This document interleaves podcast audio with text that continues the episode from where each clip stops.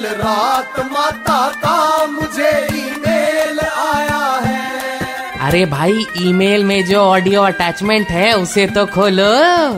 हाँ तो मैं क्या कह रही थी? मेरे कई भक्त बरसात के मौसम को रोमांटिक मानते हैं लेकिन बरसात में भीगने का मन करे तो अपनी इच्छा को अंदर ही दबा लेते हैं। अब सर्दी जुकाम से डरने वाले भला बरसात का रोमांस क्या समझेगा माता?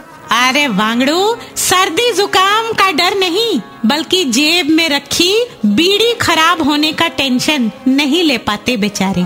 खैर, बरसात से याद आया, कल रात मेरे भक्त रमेश का कॉल आया था न्यू मार्केट से। कह रहा था, माता, पिछले रोज जब तेज बारिश हो रही थी, तब मेरी पड़ोसन मिंटी भाभी ने मुझे अपनी बालकनी से इशारों में अपने घर बुलाया। मैं बहुत ही एक्साइटेड हूँ। क्या मैं चला जाऊँ?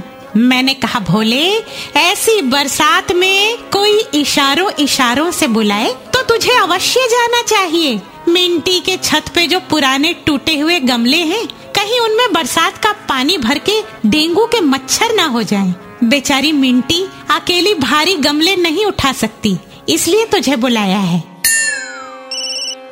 माता आपके भक्त पिंकू भट्टाचार्य का कॉल है कोलकाता के दमदम से। इन्हें इस बात का दुख है कि जाने कितने ही बरसात चले गए, लेकिन इनकी लाइफ में एक हसीना की कमी रह गई। प्रॉब्लम तो इसकी जेनुइन लगती है रे। पिंकू से कह दे, अगले एक हफ़्ते तक टीवी पे सावधान इंडिया और क्राइम पेट्रोल के सारे एपिसोड्स ध्यान से देखे। मन अपने आप शांत हो जाएगा। टिप टिप बरसा, पानी